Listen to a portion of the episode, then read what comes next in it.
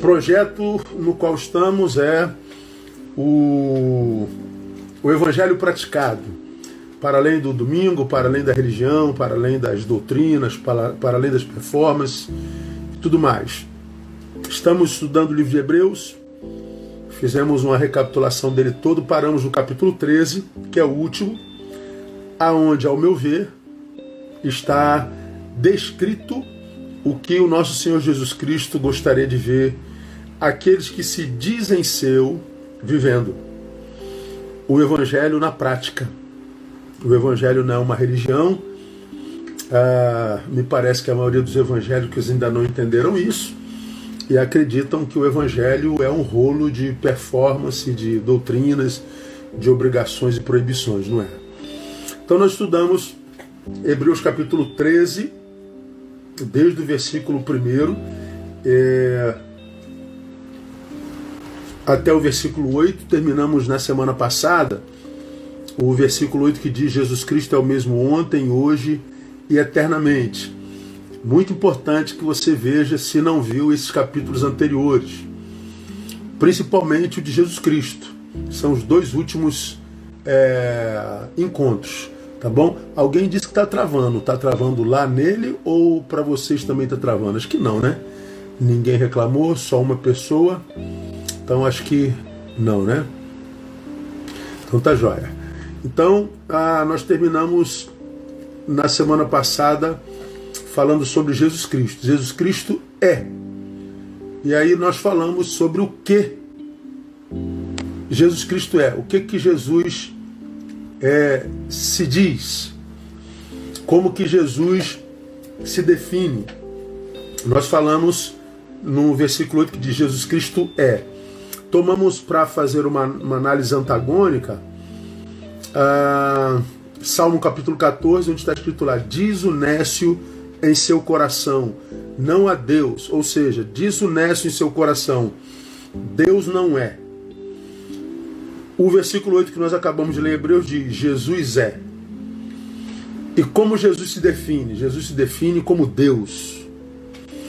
Então, se Jesus se define como Deus e alguém diz que ele não é Deus, a Bíblia chama esse alguém de nécio, inepto, ignorante, alguém que desconhece o que diz e sobre o que opina. E falamos por que, que nós entendemos que Jesus é Deus. Porque Jesus se definiu como Deus e a Bíblia está cheia de exemplos como tal. Então o que, que nós falamos? Há muita gente que crê no Jesus histórico, no Jesus de Nazaré, mas não admitem que esse Jesus é Deus. Não é? É, é o caso dos judeus, por exemplo, é o caso de, dos ateus, por exemplo, de muita gente que acredita no Jesus histórico, mas não que ele seja Deus. Bom, Jesus se define como Deus. E há muita gente que acredita que ele seja um revolucionário, que ele seja um profeta, seja um iluminado, seja tudo. Bom, não há como acreditar que esse Jesus seja iluminado, que ele seja profeta, que ele seja um homem do bem, que ele seja qualquer coisa boa, se você não acredita que ele seja Deus. Ou ele é Deus, ou ele é um megalomaníaco doido que diz que ele e o Pai são só, que diz que ninguém vai ao Pai senão por ele, ele é o caminho, ele é a verdade, ele é a vida, ele é a água da vida, ele é o pão da vida, ele é a porta. Ele veio buscar salvar o que havia perdido. Ou ele é Deus, ou ele é louco, ou ele é megalomaníaco. Se você não acredita que ele é Deus, você não pode acreditar que ele seja nada bom. São coisas incompatíveis e incoerentes. Ouça os dois estudos para você não ficar escandalizado demais, tá? Hoje nós vamos avançar, vamos para o versículo 9, que é o seguinte do que nós estudamos nas últimas duas quintas-feiras.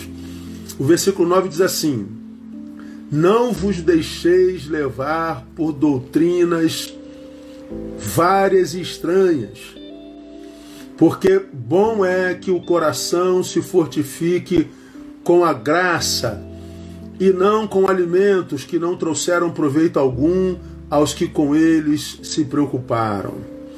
Não vos deixes levar por doutrinas várias e estranhas, porque bom é que o coração se fortifique com a graça e não com alimentos que não trouxeram proveito algum aos que com eles se preocuparam. Não vos deixeis levar por doutrinas várias e estranhas.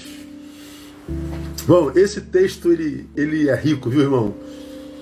E ele tem vários, vários saberes que eu quero compartilhar com vocês, pelo menos alguns. Primeiro, semântico: não vos deixeis levar. Esse texto nos ensina uma coisa muito importante que desconstrói a ideologia de quem vive uma vida que não curte, de quem vive uma vida que não vale a pena ser vivida. Esse texto tem um, uma realidade que desconstrói aqueles que foram paralisados no caminho e que insistem em transferir a culpa para Deus, a culpa para o pastor, a culpa para o padre, a culpa para os pais, a culpa para quem quer que seja. Esse texto ele desconstrói essa culpabilidade alheia. O que, que o texto está dizendo lá? Não vos deixeis levar. Então tá claro aqui, ó, ninguém nos leva a lugar algum. Nós nos deixamos levar. Ninguém leva ninguém a lugar nenhum. Todos os que foram levados, ou seja, todos os que se desviaram, todos os que se perderam, todos os que foram levados, foram levados porque se deixaram levar. Ninguém leva ninguém sem que haja a quiescência, a permissão de quem foi levado. Então ninguém é vítima de ninguém 100%.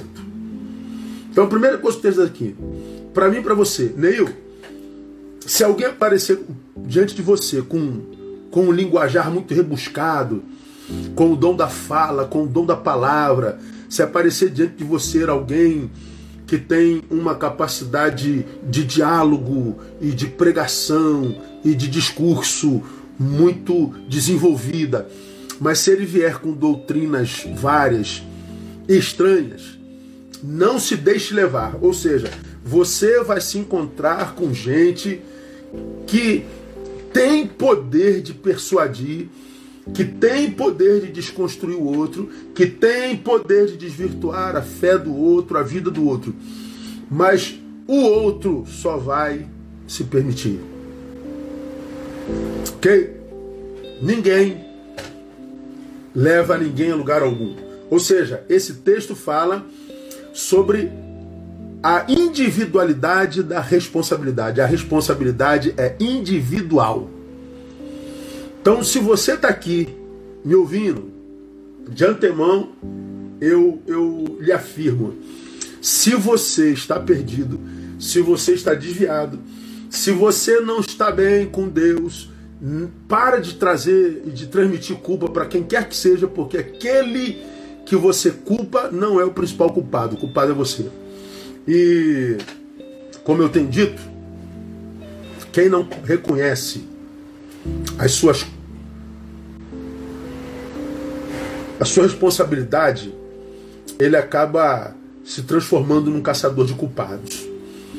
E achar o culpado fora de nós para as nossas mazelas não nos tira das mazelas que para as quais procuramos culpados.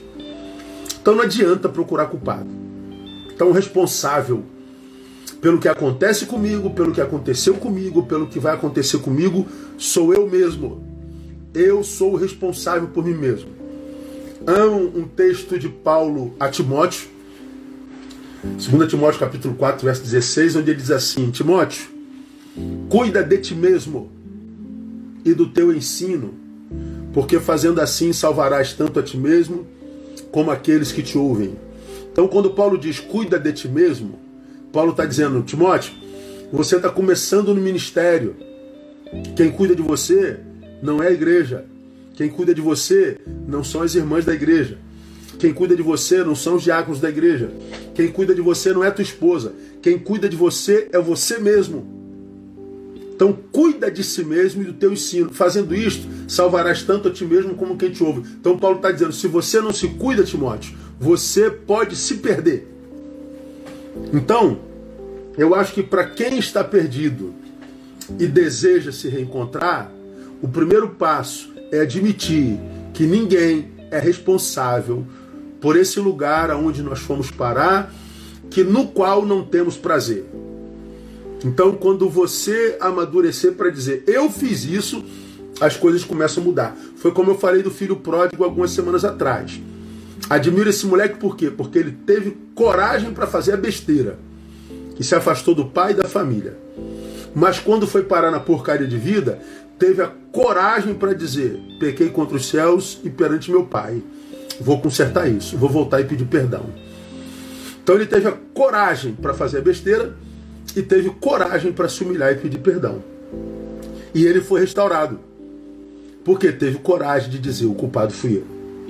Ok? Isso é importante dizer, porque nós vivemos uma geração muito floquinho de neve, uma geração muito bolinha de sabão, para quem não se pode dizer nada, para quem não se pode dizer a verdade, a quem não se pode contrariar, que espera aplauso e tapinha nas costas o tempo inteiro, que tem uma visão superlativa de si mesmo. E quando você diz a verdade, diz magoei e vou embora. Aí vai embora, se torna um revoltado dizendo que foi embora por causa daquele que o magoou. Bom, para quem me conhece sabe, eu não carrego essa pecha, não carrego culpa nenhuma ah, sobre a vida de alguém que diz que está triste comigo. Quando eu ouço de alguém que, pastor, fulano disse que está muito triste com o senhor, eu faço algumas considerações. Primeira, quantas vezes eu tive com essa pessoa a sós? Na maioria dos casos, nunca tive nenhuma vez. Quando tive, tive uma vez. Aí a segunda pergunta: quando estive, que tipo de ação contundente, contrária, eu produzir contra essa pessoa? Aí eu faço uma análise sincera. Bom, quando eu tive com ele, eu nunca produzi nada contrário que fosse contundente a fim de ferir e machucá-lo. O que eu disse foi verdade. Então, se o que eu disse foi verdade, a leitura que ele fez não me diz respeito. Eu não posso é, é, ingerir sobre o tipo de leitura que você faz. Eu só posso ingerir, gerir aquilo, o que eu digo. Então, quando eu ouço alguém, pastor, falando está muito triste, bom, eu não tenho nada a ver com isso. Eu não tenho absolutamente nada a ver com isso. Se tiver, eu peço perdão e busco. Senão, não a, a cada um cuida de si mesmo, né?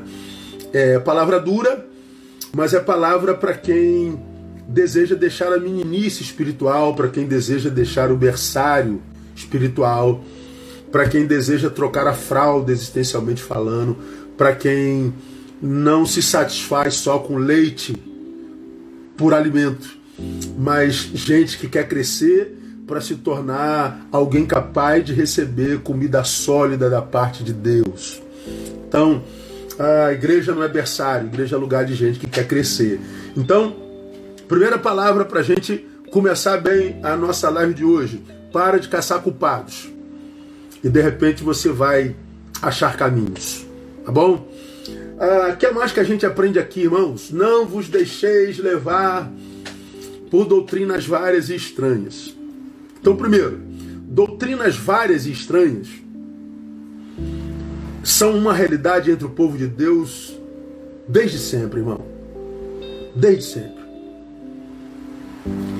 Isso está registrado no Novo Testamento, no livro de Hebreus, livro que foi escrito no primeiro século, portanto, no iníciozinho dos evangelhos, da história do evangelho, e já no iníciozinho, ou seja, na gênese do evangelho, da história dos evangelhos, já éramos alertados a respeito de doutrinas várias e falsas. O que isso quer dizer, irmãos? Quer dizer que a igreja não é um lugar 100% seguro. A igreja não é um lugar 100% seguro. Significa dizer, portanto, que quando a gente pensa em evangelho, significa dizer que reflexão prescinde sensação. No evangelho, reflexão prescinde sensação. Por quê, pastor? Porque a igreja de Jesus não é um lugar 100% seguro. Já no primeiro século, doutrinas estranhas já adentravam a igreja. Paulo alerta sobre algumas delas no livro de Tessalonicenses. Alguns irmãos estavam deixando de trabalhar, abrindo mão do emprego, porque acreditavam que Jesus voltaria nos anos seguintes. E a cultura do preguiçoso foi instalada. Doutrinas outras foram espalhadas no meio da igreja, de que isso já no primeiro século ainda, hein, que Jesus não tinha vindo em carne. Jesus era uma teofania, era uma manifestação divina, mas incorpórea. Então, a, a, a igreja de Jesus ela é bombardeada por falsas doutrinas desde sempre. Então, quando o texto diz assim, não se deixem levar, ele está dizendo, busquem crescer em reflexão, em capacidade de diagnose, de diagnóstico, a capacidade de pensar com a própria cabeça, de não ser um crente sensitivo, epidérmico, arrepiante, catártico, porque senão você vai ser levado por doutrinas várias. E isso é uma realidade muito contundente hoje. Então, é, é, essa palavra para mim é mais do que importante. Segunda consideração, essas doutrinas várias e estranhas, elas são extremamente danosas ao ser humano. Se não matam, impedem de viver. Tu pega, por exemplo, a... o caso dos muçulmanos radicais, por exemplo. Os caras abraçaram uma doutrina na fé deles que lhes faz acreditar que matar é um presente para Deus. Não, pastor, mas isso não, não, chega até nós, é só você analisar o, a história das cruzadas. Ah, pastor, mas isso está muito longe, longe de nós. Sim, então vamos trazer um pouquinho mais para cá. Essa semana um, um, médico amigo meu, na verdade, o um médico que cuida de mim, da minha família, ele é membro da nossa igreja, ele me, me ligou falando assim, pô pastor, me dá uma palavra aí hoje pela primeira vez. Eu atendi uma menina de 30 e poucos anos, ferida, que precisava de transfusão de sangue e ela é TJ, é testemunho de Jeová, e a família não queria que, transfus, é, que ela sofresse a transfusão, porque a, a Bíblia condena. A, um grupo da igreja foi lá fazer pressão para que ela não sofresse transfusão. E os médicos que estavam no centro cirúrgico disseram: Nós vamos fazer a transfusão. E depois, seja o, o que Deus quiser. Fizeram a transfusão, salvaram a menina. E depois esse médico, ele ficou com a consciência pesada porque ele ficou entre salvar a vida de uma menina e ouvir a, o desejo dos pais. Eles fizeram a opção por salvar a vida. Aí, de onde vem a ideia de que você não pode doar transfusão, não pode fazer transfusão? Vem de um texto do Velho Testamento. Doutrinas várias. Aí eu mostrei para ele que o grande mandamento hoje é amar a Deus sobre todas as coisas e ao próximo como a si mesmo. Desses dois mandamentos é, dependem toda a palavra de Deus. Toda a palavra de Deus. Mandei 200 textos para ele mostrando que ah, salvar a vida é a maior é, oferenda que se pode ofertar a Deus. Então, é, eu prefiro morrer do que transfundir. Eu prefiro morrer do que a, a algo que seja mais importante que a vida. Tu pega mais próximo ainda das muitas vertentes do pentecostalismo, não falo de todos os pentecostais, mas muitas vertentes do pentecostalismo e, sobretudo, do, do, do, do, do neopentecostalismo. Outro dia eu estava vendo esse texto do público da minha igreja, há algum tempo vi um, um, um programa de televisão onde o pastor estava oferecendo é, o sabonete com os elementos da Santíssima Trindade. Ou seja, eles conseguiram tirar os elementos do Pai, do Filho e do Espírito Santo e colocaram num sabonete que, que ia produzir libertação, limpeza total. E eu fiquei pensando, o que, que eles extraíram do Pai? O que, que eles extraíram do Filho? O que, que eles extraíram do Espírito Santo? Falácia, irmão. Falácia. Se você jogar no Google aí, depois que acabar essa, essa live, você joga no Google aí a unção do cuspe santo. O pastor bebe água,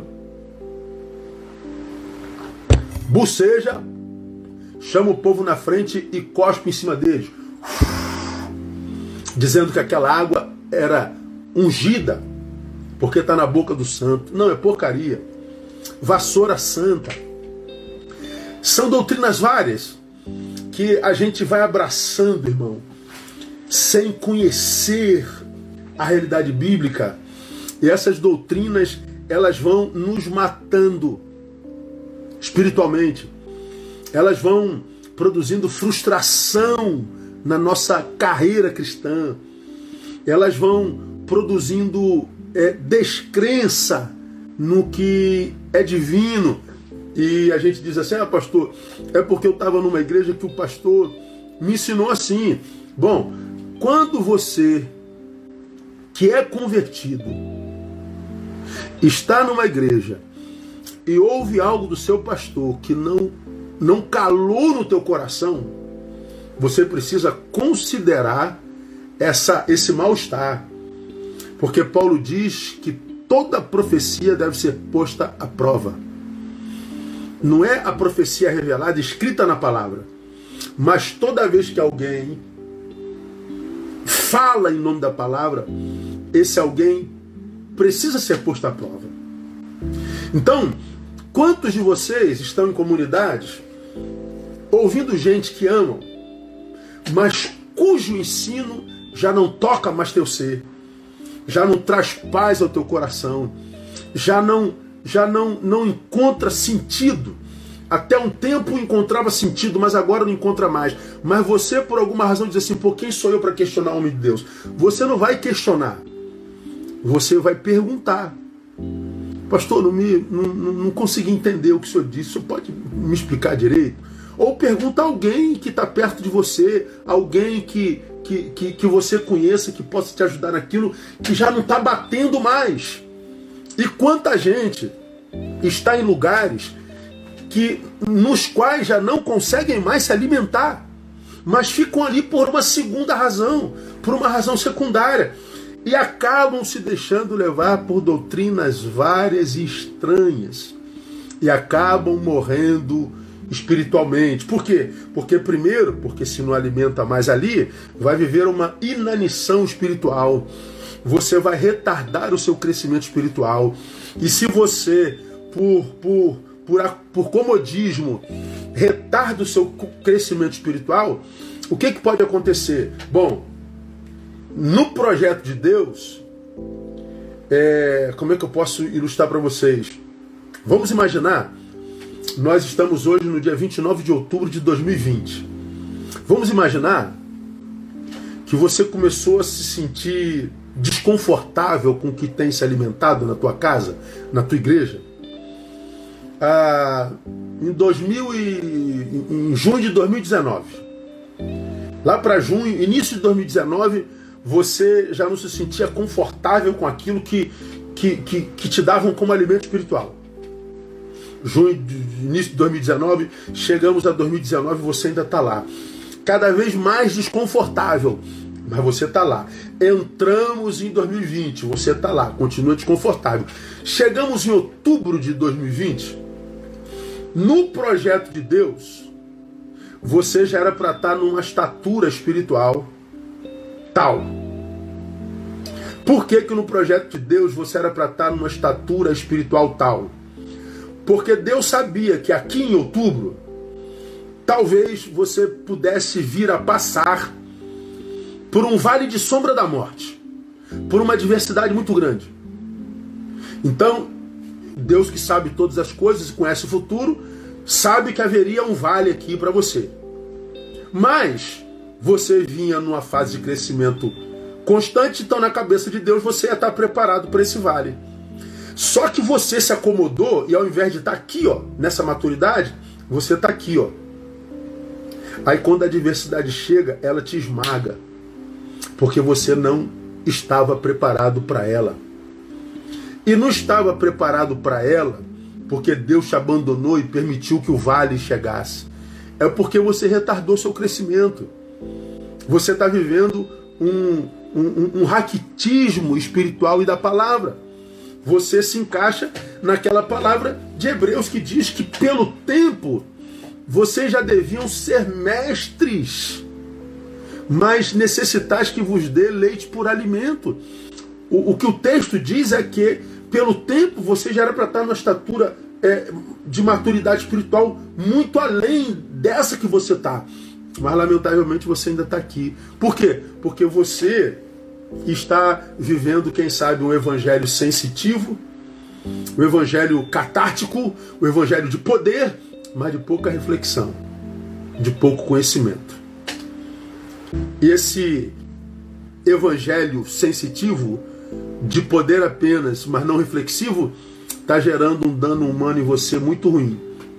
Portanto, guardar-nos dessas doutrinas é dever de cada um de nós individualmente. Cuida de ti mesmo. Porque eu creio, irmãos, que tempos ruins não só chegaram, nós vivemos tempos ruins, mas eu acredito que os tempos vão piorar. Quando eu leio a palavra, eu eu vejo pouco futuro para a humanidade. E isso não me assusta não. Porque também quando eu leio a palavra, eu leio o Senhor dizendo que nós estaríamos capacitados para o que viria. É como a palavra diz que ele não permitiria que viesse sobre nós uma provação maior do que aquela que a gente pudesse suportar. Escuta como eu vou ler esse texto para você que você nunca ouviu isso. Ele diz que não permitiria que viesse sobre nós uma provação que fosse maior do que aquela que a gente pudesse suportar. Antes nos daria o escape. Mas olha o que eu vou lhe dizer. Não viria provação maior se nós estivéssemos vivendo o projeto de Deus, que, sendo vivido, estaríamos no dia dessa aprovação preparados para ela, de modo que o que ele já havia nos dado seria o suficiente para nos ajudar a escapar dela. Ou seja, ele nos daria o escape através do conhecimento acumulado nesse tempo de relacionamento com Ele. Agora, o que, que nós temos visto? Muitos cristãos modernos sendo engolidos por esse tempo presente, sendo completamente deformados pelas angústias do tempo presente e dizendo: Deus disse que não permitiria que viesse um, um, uma aprovação maior do que aquela que eu pudesse suportar. Ele disse é verdade. Só que você já era para ser maior do que o que é hoje. Mas preferiu se deixar levar por doutrinas várias e estranhas que não produziram maturidade e crescimento em você. Sério isso, né, irmão? Deixa eu mostrar para vocês na prática alguns danos provenientes da doutrina irracional.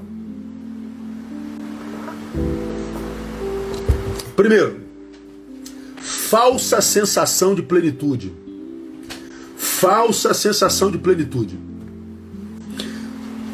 Quando uma pessoa é demasiadamente voltada para a doutrina, isto é, para o comportamento externo, aquela pessoa muito cheia de religiosidade, cheia de, de moralismos, aquela pessoa muito acusadora, aquela pessoa muito austera, aquela pessoa muito santa demais.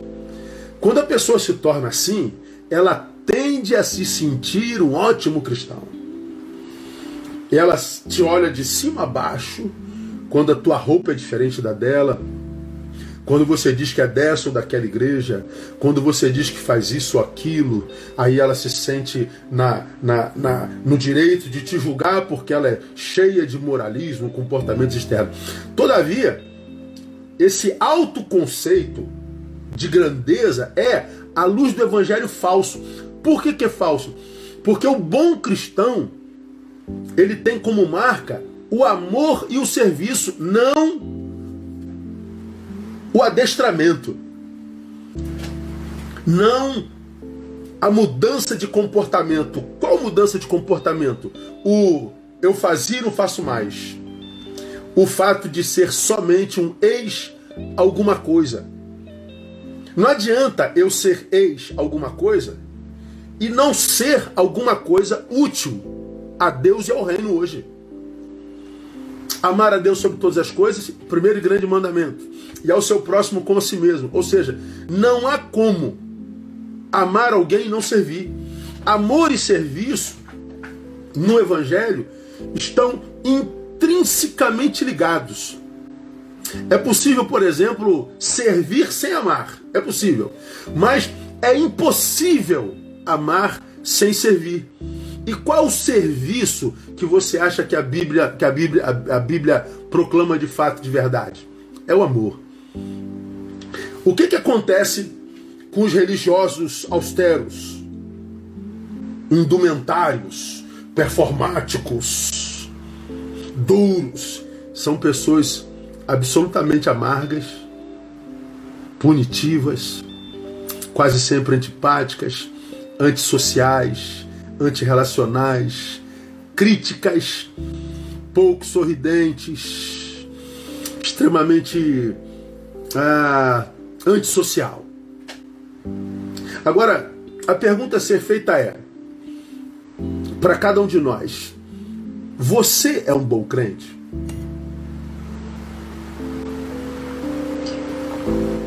Você se acha um bom crente? Se sim, sua resposta é baseada no quê? Vou te dar três situações. Pastor, eu sou um bom crente. Tá, tua resposta é baseada no quê? no teu comportamento,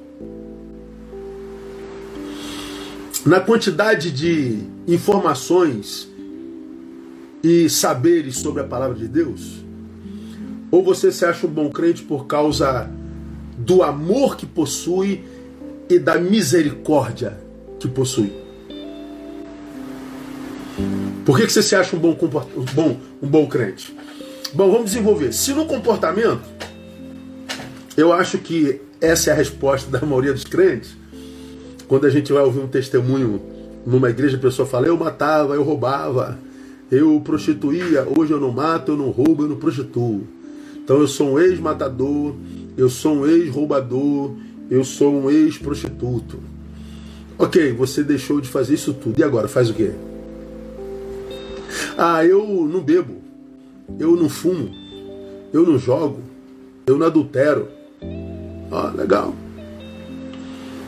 Só que não beber, não fumar, não cheirar, não roubar, não se prostituir, o muçulmano também não faz isso. O Hare Krishna também não faz isso. O budista também não faz isso. O bom católico também não faz isso. O ateu decente também não faz isso. E os fariseus também não faziam. Bom comportamento não é sinônimo de ser bom crente. Eu me lembro, se você me acompanha há muito tempo, você vai se lembrar disso. Uma vez eu entrei, eu estava num bairro aqui do Rio de Janeiro chamado Madureira. Naquela época era o maior mercado popular de comércio comum. Era um comércio de rua. E aqui no Rio de Janeiro estava muito em voga uma camisa que tinha uma mensagem na frente e vinha com reticências, três pontinhos, e o restante da, da mensagem atrás. Uma muito comum que tinha na época, desculpa a palavra, meu irmão, é, é, estava escrito assim, ó, tem um corno me olhando. Aí tu, tu, o cara vinha de frente para você e tu tinha que ler no peito dele, tem um corno me olhando. Aí tu ficava com raiva dele, dá vontade de dar uma bifa nele, né? Aí tu, tu, tu virava a cara, fingia que não tá lendo tal, mas estava escrito lá. E o cara passava de peito aberto, todo mundo tinha que ler, ele ia virando o cara. Quando ele passava, tu olhava para trás, estava escrito, continua me olhando. Era, um, era, era, era modismo no Rio de Janeiro. Aí uma vez eu vim em Madureira, vendo a camisa de uma menina que vinha de, de, de frente para mim, estava escrito assim: ó, não bebo, não fumo, não jogo, não transo, não calunio, não dou calote. Tan, tan, tan. Não bebo, não fumo, não jogo, não transo, não calunio, não dou calote. Tan, tan, tan, reticência. Aí quando ela veio, eu falei, pô, ela não bebe, não fuma, não joga, não, não, não adultera, não calunia, não dá calote. Falei, ah, é crente. Eu imaginei, atrás vai estar escrito: Nasci de novo, Jesus mudou minha vida, sou nova criatura. Aí ela vem, no bebo, no fumo, no jogo, no trânsito, no caminho, dou calote, eu quase dou a parte do Senhor para ela, né, irmão? Quando ela passa, olho para trás, está escrito: Morri. Não bebo, não fumo, não jogo, não transo no caminho do calote, está escrito lá, morri. Você não bebe, não fuma, não joga? Não, pois é, o morto também não. O muçulmano também não, o fariseu também não. A nossa fé não se manifesta através de comportamentos. Eu gosto de um texto de Tiago, capítulo 2, verso 19, onde o apóstolo fala assim: ó, crês tu que Deus é um só? Fazes bem. Os demônios também o creem e estremecem. Os demônios creem que Deus é um só e estremecem. Aí você lê Martin Lloyd Jones, num dos seus livros, o Jones ele diz uma coisa muito interessante. Ele fala sobre a fé de demônios. Essa fé aqui, crês que Deus é um só? Fazes bem. Os demônios também creem. Martin Lloyd Jones fala sobre a fé de demônios. E qual é a fé de demônios? É aquela fé que te faz crer, mas não te faz ter misericórdia, não te faz ser, ter amor. E o que eu encontro de crente sem misericórdia é um absurdo, irmão. As redes sociais são a prova mais cabal disso. Tem um amigo meu que está sendo trucidado aí na rede nesses dois dias. Eu fico pensando, meu Deus do céu, quanta misericórdia. Até ameaçado de morte foi.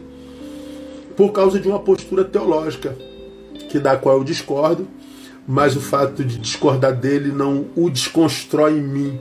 Eu continuo amando a pessoa, porque uma pessoa não pode ser julgada por um ato, mas pela sua história e a história dele é extremamente abençoadora. Só que o evangélico, ele é cruel, ele é perverso, ele é maldoso, ele apedreja impiedosamente em nome da boa doutrina, em nome da defesa da palavra, em nome da sua fé. Pois é, pode ser fé de demônios. Crê, mas não com misericórdia. Se você se acha bom crente, só por causa do seu bom comportamento está enganado. Mas você talvez esteja dizendo aqui, pastor, eu sou bom crente porque eu tenho um conhecimento muito grande da palavra. É mesmo? Pois é. Saiba que foram os doutores da lei que mataram a Jesus. Os doutores da lei são aqueles que, aos 10 anos, já decoraram o Pentateuco inteirinho, de Gênesis, é, Êxodo, Levítico e Deuteronômio já decorou o Pentateuco todinho, de cor. São chamados de talmidins. Os que se destacam, eles continuam estudando a palavra até conhecer o Velho Testamento inteirinho, de cor. Discernindo a etimologia das palavras no hebraico, esses se tornam doutores da lei. Ninguém conhece mais a Bíblia de Jesus, que é o Velho Testamento, que os doutores da lei. E ainda assim, eles crucificaram a Jesus. Conhecimento bíblico sem misericórdia gera homens de pedra que enxergam o próximo como, como uma árvore e que apedrejam o semelhante que cometeu um pecado muitas vezes idêntico ao seu. O, o conhecedor da palavra sem misericórdia apedreja o adultério, o adúltero, mesmo estando em adultério. Ele apedreja o que mentiu, mesmo sendo mentiroso. Então não é conhecimento bíblico que faz de mim um bom crente. O fruto distintivo do cristão é o amor. Se não há amor, não há cristão ali.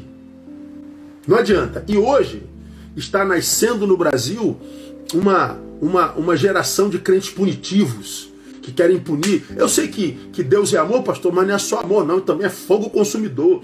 Deus é, é, é chicote. Deus é, é vara. Deus é. A gente sabe disso. Punir é o que Deus faz. Amar é o que Deus é. Deus é amor. Então, se eu estou cheio de Deus, eu estarei cheio de amor. Eu sofro com quem erra, não apedrejo quem erra. Eu discordo com amor de quem eu discordo. Eu disciplino com amor. Eu não exponho o pecado do outro. Você já imaginou, irmãos, se nós fôssemos cristãos marcados por esse amor, quase 70 milhões de evangélicos no Brasil. Já pensou se evangélicos amassem de verdade? Já pensou se nós fôssemos conhecidos como o povo do amor e não o povo do apedrejamento, o povo do juízo, o povo da intolerância? A gente colocava esse Brasil de cabeça para cima. Então, o fruto distintivo do cristão é o amor, não é comportamento, porque comportamento sem amor é performance, não é o conhecimento bíblico, porque o conhecimento bíblico sem amor gera homens pedra, é o próprio amor. É o que está escrito em Romanos 13, de 8 a 10. A ninguém devais coisa alguma, senão o amor recíproco. Pois quem ama o próximo tem cumprido a lei. Com efeito, não adulterarás, não matarás, não furtarás, não cobiçarás. E se há algum outro mandamento, tudo nesta palavra se resume: amarás a teu próximo como a ti mesmo, porque o amor não faz mal ao próximo, de modo que o amor é o cumprimento da lei. Então ele está dizendo: não adulterarás, não matarás, não furtarás, não cobiçarás, e todo outro mandamento, todos os outros se submetem a isso. Quem ama, cumpre a lei. Então, para você que vive aí querendo punir, perseguindo pecadores, querendo fazer vingança com a própria mão, destruir a própria mão, você que anda expondo todo mundo porque tem que punir. Quem faz isso é Deus, não é você não. O joio e o trigo crescem juntos. É Ele que vai separar lá no final. Então, ah, essa, essa ambição por juízo é, revela muito de quem nós somos. Então, meu irmão, ah, qual o pior, o primeiro é, dano proveniente da doutrina irracional, a falsa sensação de plenitude. E uma plenitude que faz com que o sujeito se ache, inclusive, é, apto e no direito de punir a quem quer que seja. Pode ser que a sua fé seja fé de demônio. Mas, outro dano proveniente das falsas doutrinas. Tira a gente do foco, ah, tira de foco o alvo da missão. Tira de foco o alvo da missão. Qual o alvo da missão? Isto é, pelo que Jesus veio ao mundo? O que, que Jesus veio no mundo? Veio punir os pecadores? Veio lançar raios sobre a cabeça dos pecadores? Não. Ah, Lucas 19, 9 e 10. Disse-lhe Jesus: Hoje veio a salvação a esta casa, porquanto também este é filho de Abraão. Porque o filho do homem veio buscar e salvar o que se havia perdido. O filho do homem veio buscar o que se havia perdido. Então, o alvo da missão de Deus é o homem. O alvo de Jesus é gente. Se a igreja é de Jesus, o alvo dessa igreja deve ser gente. Ela deve ser especialista em gente. Tudo que ela faz deve ser pensando em gente.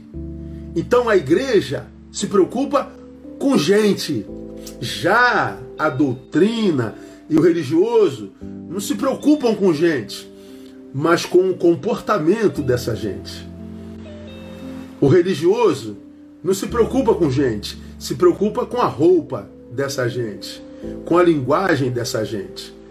O religioso se preocupa com o que essa gente faz, com o que essa gente come, com o que essa gente bebe, Enquanto no Evangelho nós aprendemos a enxergar o homem todo na doutrina, isto é, na religião, nós aprendemos a enxergar esse homem por parte.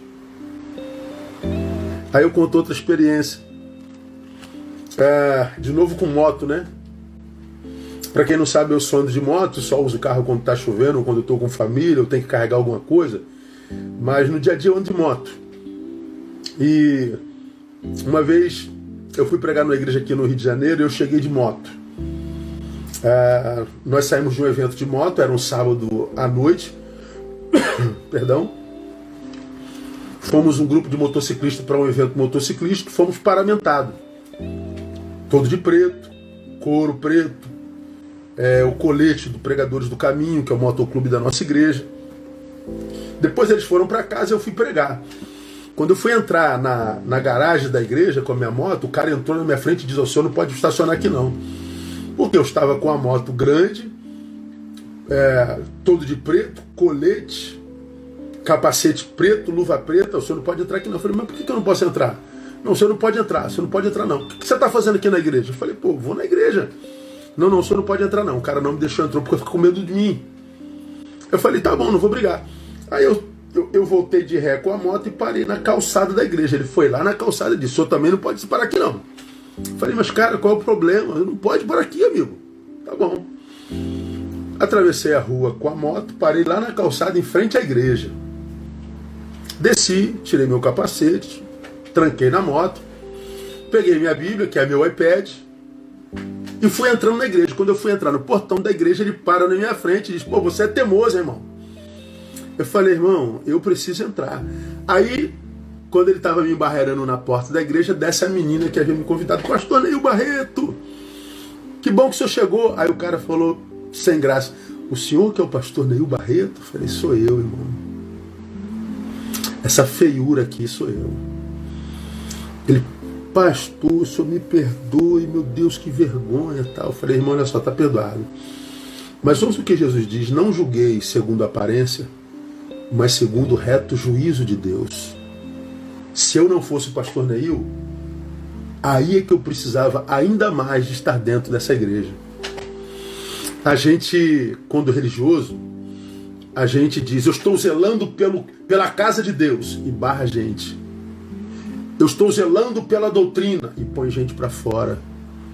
Eu estou zelando pela doutrina, e apedreja o irmão. Eu estou resguardando a palavra de Deus e você denigre o irmão. Na Bíblia Sagrada, a marca do cristão é o amor. Se eu não posso falar bem desse irmão, mal eu não falo. Se eu não posso abrir a porta para ele, eu fico do lado de fora com ele. Se eu não posso sentar à mesa com ele, eu como no chão com ele, mas eu não vou deixar ele com fome. Se nós vivêssemos o Evangelho, não a religião, nós já teríamos colocado esse país de cabeça para cima. Na doutrina, as pessoas se preocupam, se preocupam com gente, se preocupa com a sua roupa, com o seu exterior, com o seu comportamento. No Evangelho, a gente se preocupa com gente. Você que é cristão deveria ser especialista em gente, saber ler gente, saber entender os sentimentos humanos, entender até quando alguém está revoltado. Você deveria ser especialista em gente.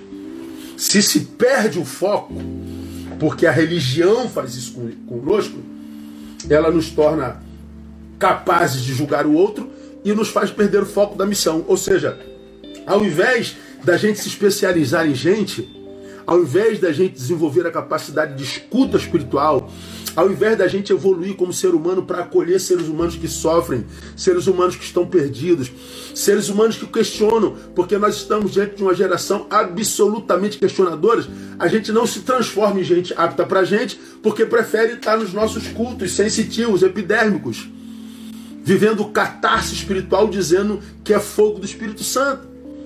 Aí o que, que acontece? Nós entramos no templo, nós choramos, nós dançamos, dançamos,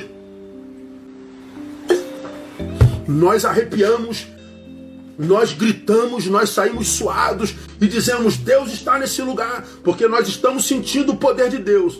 Se alguém na porta perguntar, você sentiu Deus aí, sentiu o poder de Deus, e perguntar assim: você aprendeu o que hoje? Grande parte de vocês vão dizer: Bom, eu não, não aprendi nada hoje, mas que eu, que eu me arrepiei em Deus, eu me arrepiei a beça. Oh, que eu chorei a beça, hoje na presença chorei. E o que, que você aprendeu? Não aprendi nada. Bom, se você não aprendeu nada depois de um culto no qual você chorou, se arrepiou, viu milagres, você só alimentou sua ignorância. Porque abrir mão de um saber é abraçar a ignorância como status quo. Pode anotar e compartilhar. Então, meu irmão, quando o texto que nós lemos diz assim, ó, não vos deixeis levar por doutrinas várias estranhas, porque bom é que o coração se fortifique com a graça. Porque não com alimentos e não que não trouxeram proveito algum. Quando o texto diz para a gente se alimentar com a graça e não com alimentos, ele está fazendo alusão às liturgias passadas, que era abstenção de alimentos, não podia comer carne de porco, não podia sentar aqui, não podia sentar ali. Ah, o autor de Hebreus está dizendo nada disso alimenta o coração, o que alimenta o coração é a graça, é o conhecimento da graça de Jesus. Por isso Pedro diz, portanto, antes crescei na graça e no conhecimento de Jesus. E lamentavelmente, nós temos uma geração de crentes evangélica que cresce em número, mas não em sabedoria. Uma geração de crentes que vive dentro de templo, mas não consegue salgar o mundo. Com uma geração de crentes que ama cantar músicas para Deus, mas é analfabeta da palavra. Que quando vem a tentação do mundo, quando vem o ganho fácil, quando tem que negar a si mesmo, quando tem que renunciar, não está apto para renunciar a nada. É uma geração que não renuncia nem o desejo, nem o prazer. Uma geração frágil que não aguenta um bullying, um apelido, que não suporta um não. Completamente incapaz para o antagonismo. E uma geração que está ficando pelo caminho. Eu tenho chamado esse ano do ano de Demas. Paulo se refere a Demas como Demas me abandonou tendo amado o mundo presente. Um homem que tem capacidade de amar, mas ao invés de amar a Deus, a sua palavra e suas coisas, tem amado o mundo. E hoje são muito mais ideológicos do que bíblicos. Amam muito mais a esquerda ou a direita do que a Bíblia Sagrada. Estão digladiando um com o outro mas ninguém atraindo ninguém a Jesus, porque a vida não é atraente, é beligerante. Perdemos o foco. Se se perde o foco, a gente se perde totalmente. E se isso acontece, o que sobra na vida é frustração mesmo. O que sobra na vida é religião. Se você não sabe lidar com gente, tem que ir para o templo se arrepiar mesmo.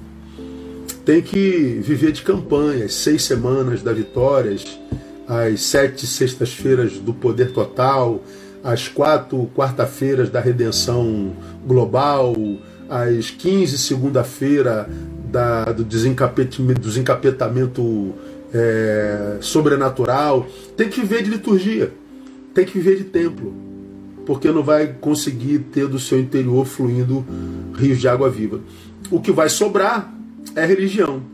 E o que é, que é religião? Aqui eu termino Religião é tudo que fazemos para Deus sem intimidade com Ele. Tudo que a gente faz para Deus, mas sem intimidade com Ele. E o que Deus quer conosco é, não é que façamos para Ele. Não há nada que eu possa fazer para Deus que Ele não faça melhor sem mim. Não há nada que eu possa fazer para Deus que Ele não possa usar alguém mais competente do que eu para fazer melhor do que eu. Então o que Deus quer com a gente não é que a gente faça para Ele. O que Deus quer com a gente é que a gente esteja com Ele. O que Deus quer comigo e contigo é intimidade. Ele quer filhos, não servos. Ele quer intimidade com a sua criatura. E quando a gente tem intimidade com Deus, a gente tem intimidade com o próximo. Eu sonho, irmãos, e peço a Deus que me dê a graça. Eu não tenho muita fé nisso, mas eu peço, né? Que Deus me dê a graça de ver ainda no Brasil uma geração de crentes humanos, de crentes que vivem uma fé atraente, não repelente, uma fé que acolha e não seja beligerante, que seja um povo que ame em nome de Deus e não busque justiça em nome de Deus, gente que proteja em nome de Deus, que não apedreja em nome de Deus, que gente que de gente que conheça a palavra, mas que tem misericórdia, para que não seja uma pedra conhecedora da palavra. Eu espero que você seja um desses e que nos ajude a salgar a terra e a iluminar o mundo. Amém, amados? Lembrando que no Evangelho, reflexão prescinde sensação. E se você não tem sido desafiado a refletir, a cuidado com o lugar onde você está se alimentando. Deus abençoe você. Na terça-feira nós estamos juntos de novo, permitindo o Pai, e a gente continua com essa nossa série de estudos, o Evangelho Praticado. Boa noite a todos. Que Deus a todos abençoe e dê a vocês um final de semana abençoadíssimo. Beijo no coração.